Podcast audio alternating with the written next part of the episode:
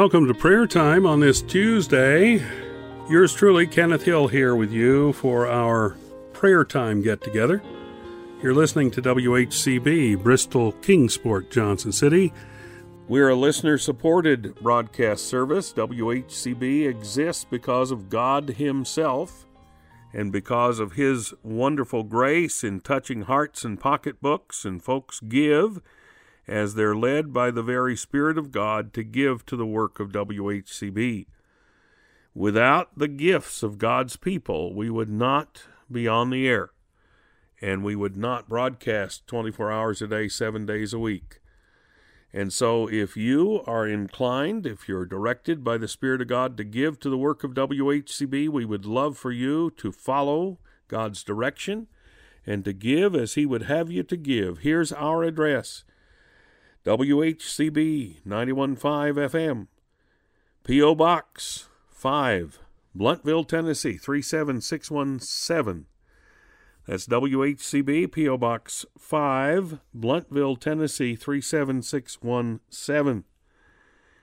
And if you want to go online and find us there and correspond with us there or donate there, you can do that at WHCBradio.org. That's WHCBradio.org. And we thank you, thank you, thank you for your support. We thank you for your praying for us, thinking of us, giving to the work. Thank you so much. We're going to be contrasting the state of the house of the righteous and the house of the wicked again. We've done that before, but here in Proverbs 14:11 we see it again. The house of the wicked shall be overthrown, but the tabernacle of the upright shall flourish. Now we know that God has established the life uh, that we have, but He's established the law of our lives as well. One of the laws of our lives is that of sowing and reaping. You reap what you sow. You cannot reap unless you sow, but you reap what you sow. God's established the laws of life that are in many other ways too, so that the works of righteousness will always, even though it may be in future generations, cause his house or heritage to flourish and to expand. In like manner, the works of the wicked will always, even though it be in future generations, cause his house or heritage to diminish and eventually become extinct. The house of the wicked shall be overthrown, but the tabernacle of the upright shall flourish. Now, because human folks can only view the things that are present right in front of us right now, it's easy to forget that God works and measures everything with measurements that are eternal. Sometimes it appears the wicked are able to prosper and grow in spite of their wicked actions. And that is discouraging for those of us who are trying, living righteous lives. By the way, the righteous lives that we human beings live is the righteousness of Christ. We have to be clothed in His righteousness. It sometimes appears that the righteous and godly suffer and exist on beans and rice, the bare necessities. But a look at history of generations in a family tree always reveals the true outcome of wicked living and the true outcome of godly living.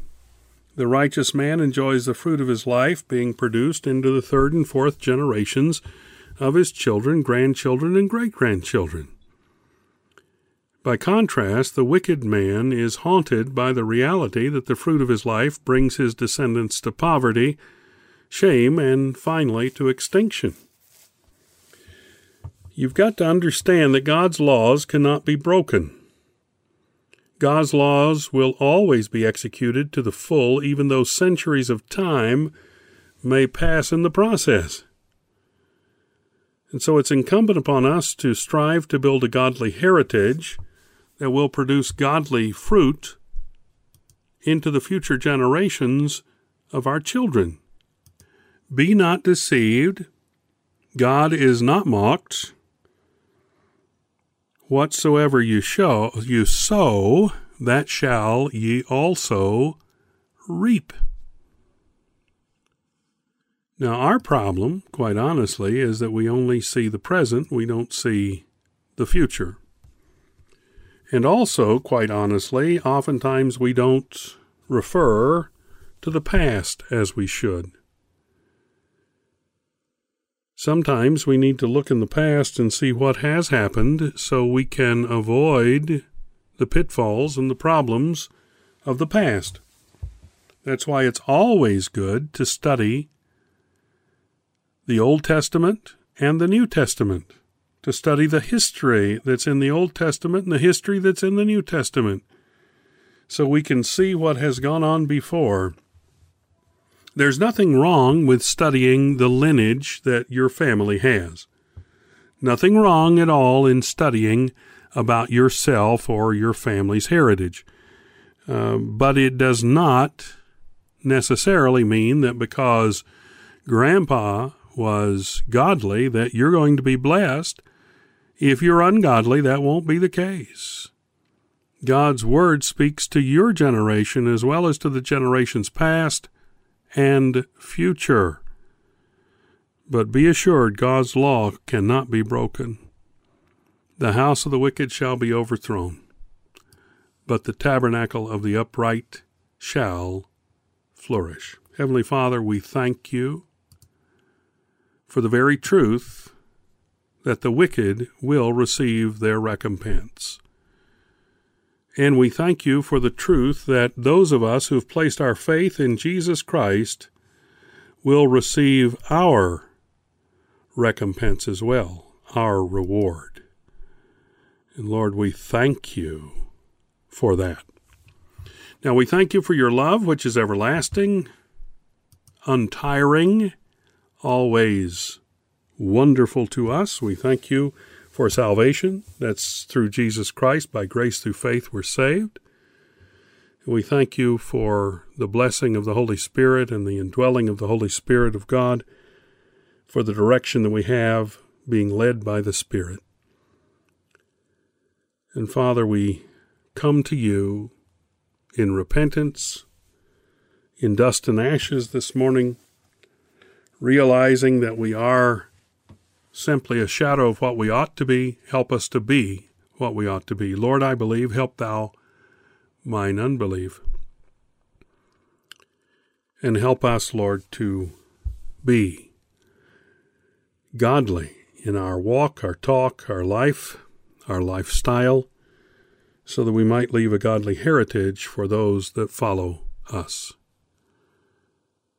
We give you praise we thank you.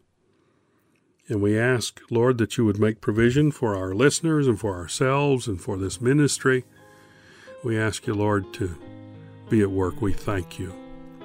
And we give you praise. In Jesus' name, amen.